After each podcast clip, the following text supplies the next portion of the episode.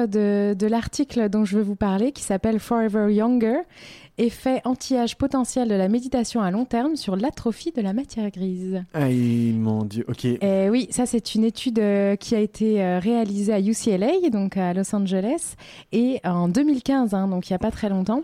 Et justement, c'est comme ça qu'on raccroche avec notre chronique sur les effets de la méditation. Incroyable, quel professionnel. par la science. C'est fou.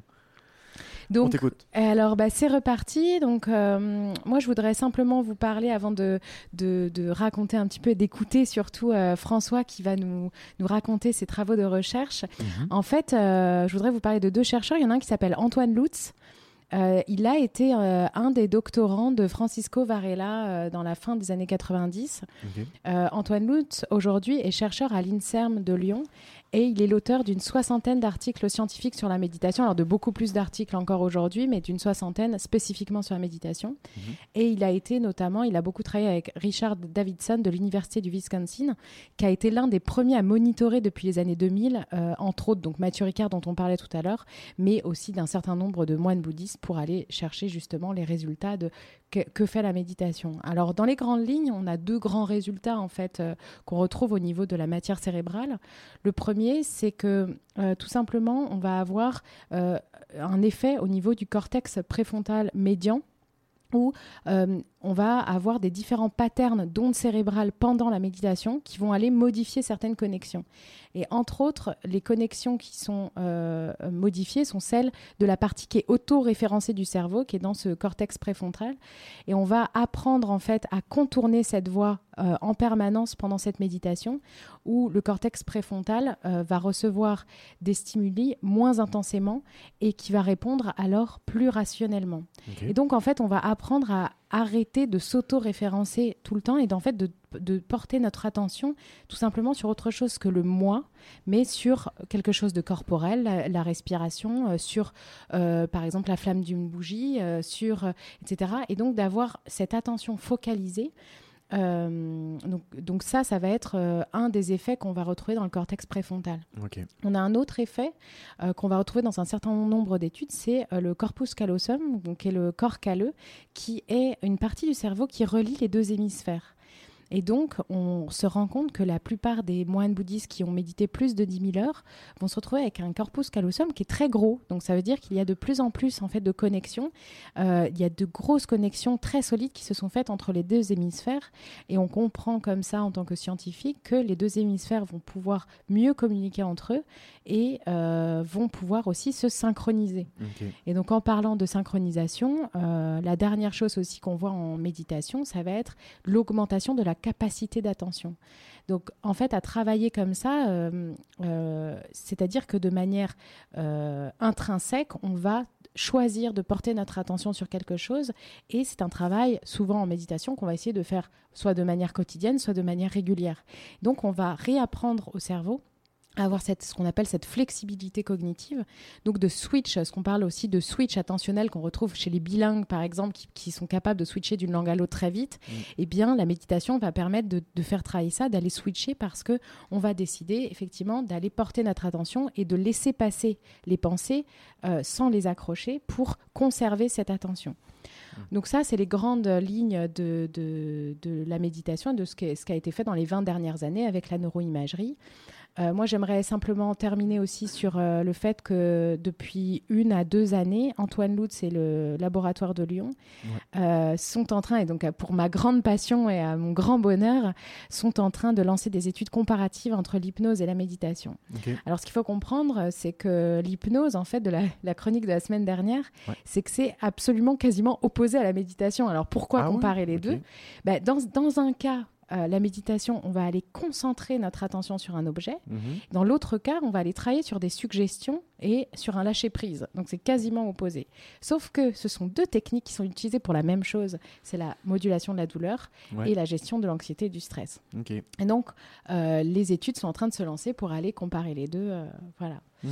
Donc, euh, donc je vais euh, faire un petit wrap-up sur euh, bah, tout simplement que ça, on a un héritage au- aujourd'hui de Francisco Varela, Ouais. qui, dans les années 2000, en fait, c'est un chercheur qui importe beaucoup pour des gens comme François, par exemple, exemple euh, moi ou des gens qui vont travailler sur la neurophénoménologie. Mhm. Donc ça va être de relier le corps et l'esprit. Euh, et c'est Francisco Varela qui a impulsé le fait de considérer aussi la personne avec son vécu, avec son ressenti, avec ses émotions. Donc, euh, donc François, il me semble que tu as deux directeurs euh, scientifiques. Ouais, ils sont excellents. Les deux s'appellent Pierre. Je les appelle Pierre, Pierre au et carré.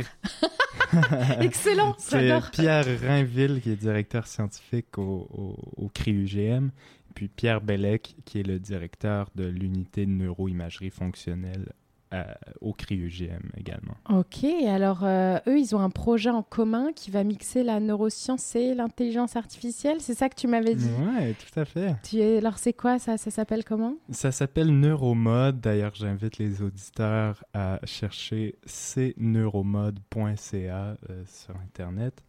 Euh, en fait, c'est un projet qui euh, scanne intensivement les mêmes participants. On parle d'un groupe de six personnes Ah ouais, ils sont qui pas beaucoup. euh, sont suivis longitudinalement et puis on veut... euh, Longitudinalement, ça veut dire dans le c'est-à-dire temps dans le temps, en continu, comme ça, intensivement. pen- Donc, pendant à combien de raison temps de, de 15 heures par semaine pendant des années. Ah oui, c'est un- ils, ont, ils sont en job en fait. Oui, hein, c'est une job. Ok. Euh, et puis, en fait, notre job à nous, Ouais. c'est euh, de- de- de- d'intégrer toutes ces données-là qu'on qu'on acquiert sur eux, c'est-à-dire des données de neuroimagerie fonctionnelle, mais également de euh, signaux physiologiques, donc la périphérie. Donc, on, on, on monitore l'activité du système nerveux au complet.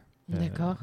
Et presque. mais alors, euh, et, pour- et pourquoi c'est important de monitorer aussi la périphérie? Parce que c'est vrai qu'en neurosciences, on a ce qu'on appelle le neuroporn. hein, euh, c'est euh, en fait le fait d'avoir d'être très content avec des images du cerveau, mais finalement, où est-ce que toi tu places les capteurs et Ouais. pourquoi tu tu regardes pas que le cerveau, François? Mais la, la raison est bien simple.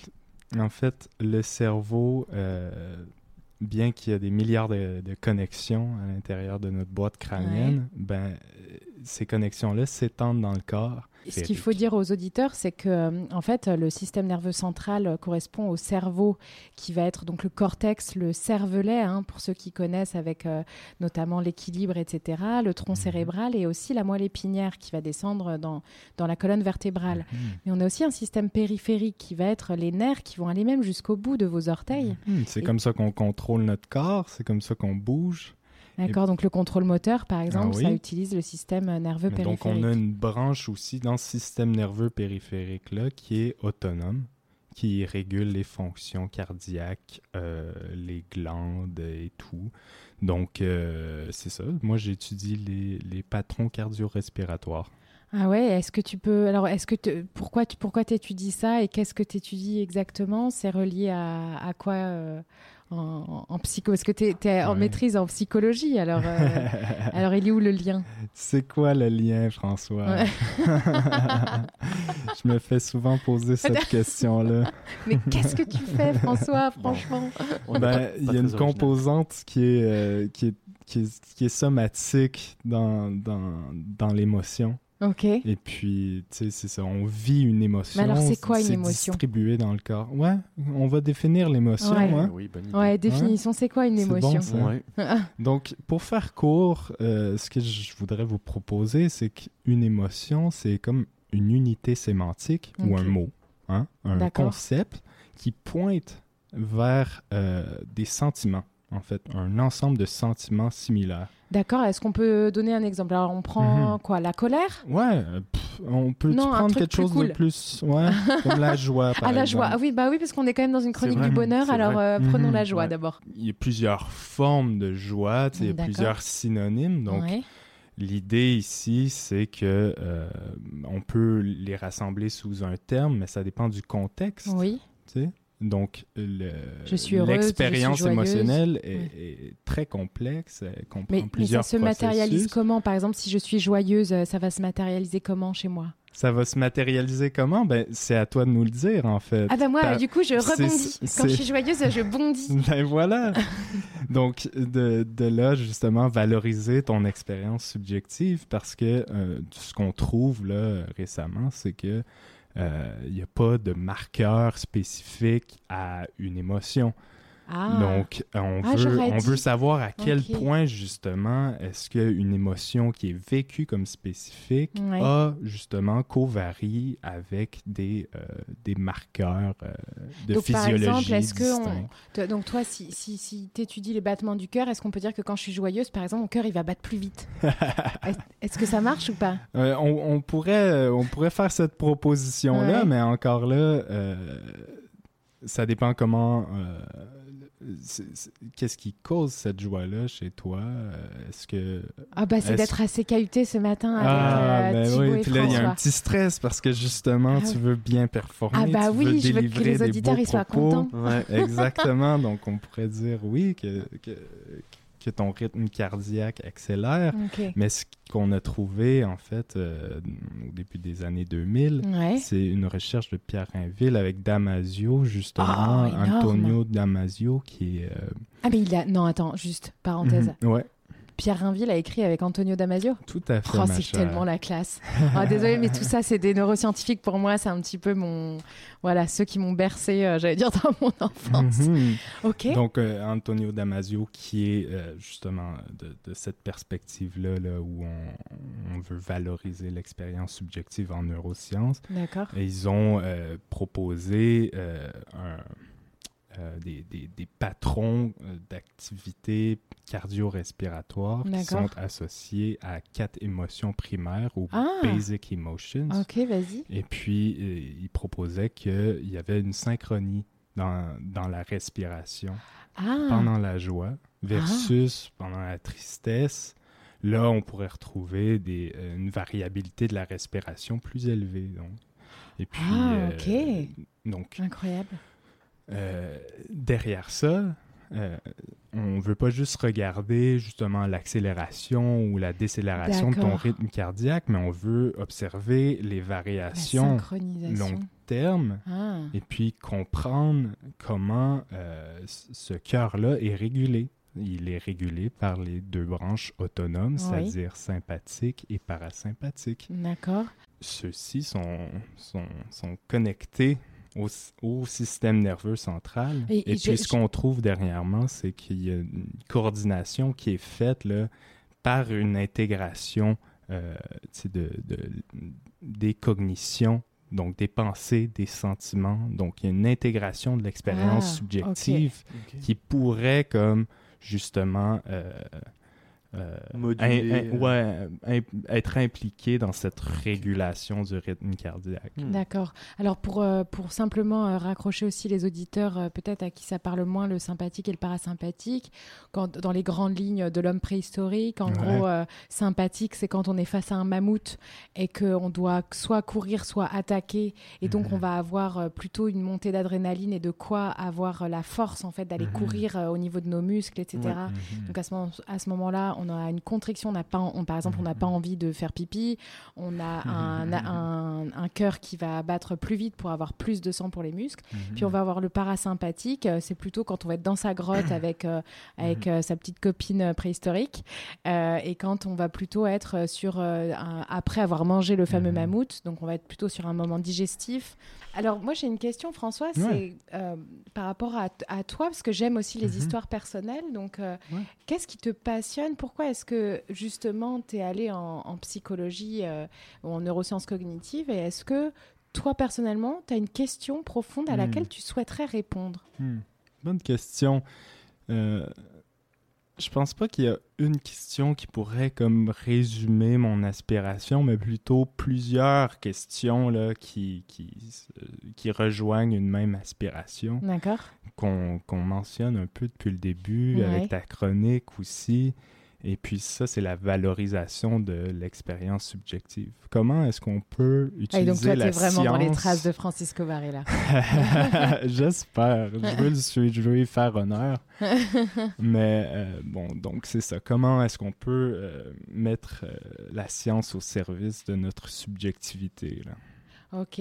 Et donc, euh, à propos de subjectivité et de réflexion autour euh, des pensées, en fait, et de comment est-ce que, euh, en fait, on va pouvoir en science récupérer et intégrer le côté subjectif, parce qu'en général, en science, on dit on, on ne croit que ce qu'on voit, sauf que la pensée, c'est quelque chose qui est relaté d'une personne. Mhm. On va faire une petite pause musicale autour d'une proposition euh, que tu nous as faite, François. Ah, Euh, c'est une chanson, en fait, qui est la première de ma playlist depuis environ 5 ans. Tr- Oui, je suis très sérieuse et c'est drôle quand tu me l'as envoyé hier. C'est The Architect avec euh, la Mm. chanson qui s'appelle Les Pensées. Et donc, on va laisser l'auditeur un petit peu planer et réfléchir autour de cette chanson avant de se retrouver pour poursuivre l'interview.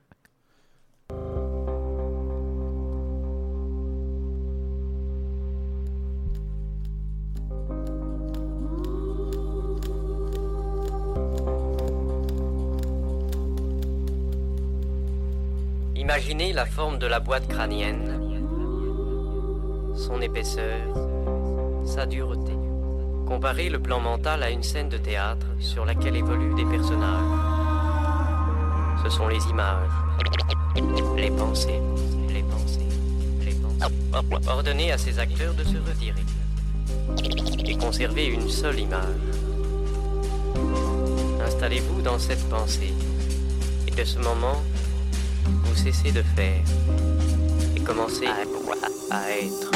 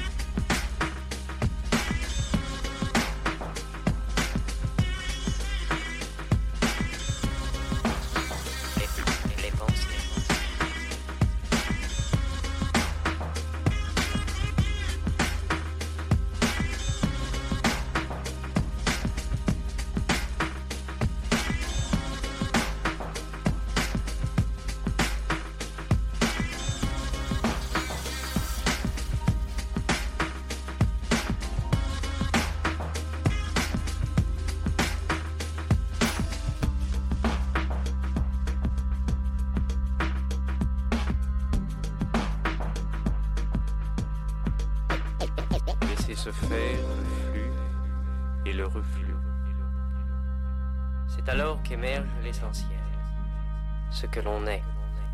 You gotta move,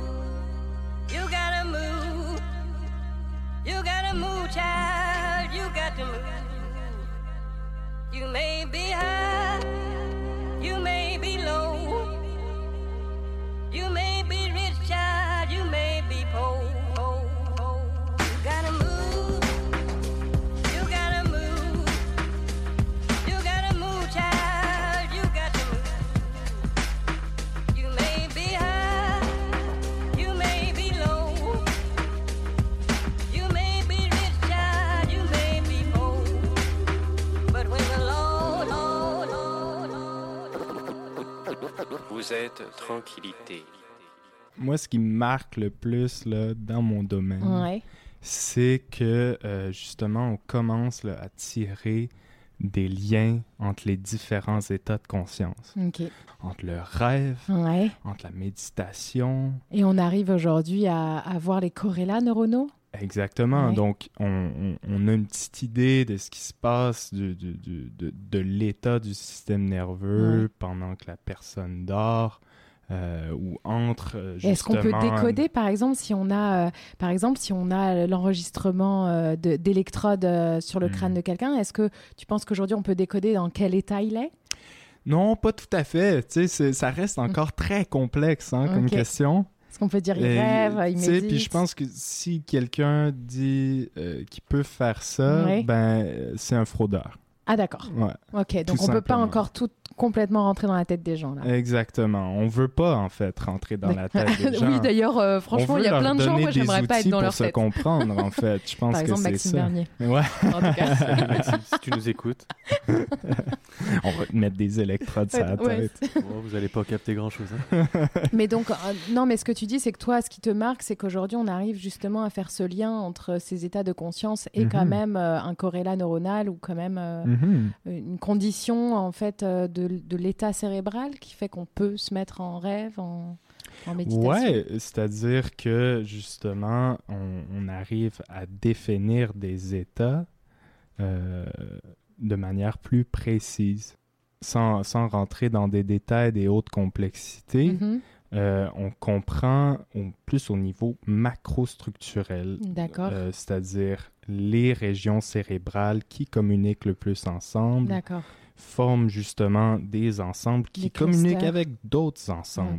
Et puis, vous voyez, c'est cette manière-là de, de décomposer un peu les, les différentes fonctions du système nerveux nous permettent de généraliser un état à partir d'un autre. tu sais. Ok. Et puis là, donc, euh, on n'a pas les réponses à tout, Mm. mais bon, on a plusieurs pistes, on a plusieurs euh, pistes justement pour euh, valoriser Ah, ben, l'expérience de la personne, lui donner des outils pour euh, situer son état psychologique, son état euh, corporel. Euh, Bah, ça- ouais, et ouais, moi je trouve ça chouette parce qu'effectivement, euh, à l'époque euh, où je me posais la question, c'est vraiment dans les années 2000, moi j'avais 12-13 ans, et en fait, euh, je me posais vraiment la question de c'est quoi la conscience, c'est quoi les états de conscience, etc. Mm. Et on commençait le, le balbutiement des réponses scientifiques, et Mhm. aujourd'hui, euh, 20 ans plus tard, euh, donc les auditeurs peuvent deviner mon âge. Euh, euh, bah, 20 ans plus tard, on commence à avoir les réponses. Et moi, en tant que neuroscientifique, je suis hyper excitée parce que si on était né dans les années 50 et qu'on s'était posé ces questions-là, on avait euh, la philosophie qui pouvait y répondre, on avait euh, la religion éventuellement, la spiritualité, Mhm. on avait euh, d'autres formes de psychologie quand même qui, qui étaient sorties déjà dans les années 50, mais Mm. on, on avait du mal à, faire le lien avec la matière. Et moi, c'est c'est justement Mhm. Euh, ce qui me passionne. Alors, j'aimerais qu'on termine cette chronique. Ouais. euh, à ce que tu nous racontes un petit peu tu, tu nous as raconté que tu es dans une association qui s'appelle Menzoé. Ouais. Euh, Qu'est-ce que tu y fais avec, avec les enfants? Euh, on va dans les écoles secondaires et primaires. Donc, on veut proposer des exercices qui sont euh, un peu techniques. On veut approcher ça comme un sport, un petit peu un muscle que l'on pratique. Euh, donc, euh, c'est ça le genre d'activité qu'on fait. Euh, tu mentionnais tantôt, euh, souvent on débute en prenant comme objet de Mhm. méditation la respiration. Mhm. Et puis donc, c'est juste de, de prendre conscience des sensations qui Ouais. Sont reliées à la respiration. C'est très difficile Ouais. sans justement avoir l'attention Ouais. qui se dissipe ailleurs. Donc, on, invite les jeunes euh, à faire ce genre d'activité-là. Ah, c'est formidable et notamment pour euh, le travail aujourd'hui qui est fait autour de l'attention puisque euh, Mhm. on a eu une recrudescence en fait ces dernières années des diagnostics sur les troubles de l'attention chez les Mhm. enfants et de l'hyperactivité et sans nécessairement savoir ou sans nécessairement avoir une définition claire de ce que c'est l'attention, Oui, différentes ça. formes d'attention. Finalement, est-ce qu'on parle de la conscience? Finalement, est-ce qu'on parle de la mémoire? Ouais. Finalement, Ouais, c'est- très large. pas évident, euh, mais en revanche, il y a quand même déjà des données qui sortent et qui montrent que euh, ces exercices, en fait, permettent d'augmenter ces, quand même ces capacités d'attention soutenue, etc. Mhm. Parce que, euh, et là, je cale ma première citation de Ah, fin de chronique, Soyez prêts. euh, qui, euh, alors la première, c'est de Mathieu Ricard, c'est le bonheur est une manière d'être. Or, les manières s'apprennent. Et donc, Mm. effectivement, c'est quand euh, on voit aussi chez les enfants qui ont éventuellement des troubles d'attention, ben, l'attention, ça s'apprend aussi. Ouais, Et peut-être que la médi- pratique. c'est ça, ça se pratique. Et finalement, la méditation peut être vue aussi comme un exercice attentionnel, Mhm. euh, Mhm. plus simplement. Mhm. Voilà. Et plus largement, je dirais que, euh, sans nécessairement que ça soit seulement attentionnel, c'est un exercice de régulation de soi. C'est-à-dire que euh, on ne dissocie pas les processus cognitifs de l'attention des processus de régulation émotionnelle, par Mhm. exemple, parce que justement, la pensée est toujours reliée à une sorte d'évaluation, un Ouais. jugement de valeur. Ouais. Mm. Eh bien, euh, bah, formidable. Alors, je termine toujours par une toute dernière citation qui sera celle du Dalai Lama. Oh, rien de Euh, moins. Ah rien de oui, moins. Donc, euh, qui va faire le lien, puisque j'aime finir avec un grand lien sur la chronique. Euh, vous allez le voir, euh, auditeur. Donc, c'est nul besoin de temple, nul besoin de philosophie compliquée. Notre cerveau et notre cœur sont nos temples. Donc, évidemment, Hmm. on relie les deux euh, aujourd'hui avec les travaux de François Lespinasse, étudiant à maîtrise en psychologie.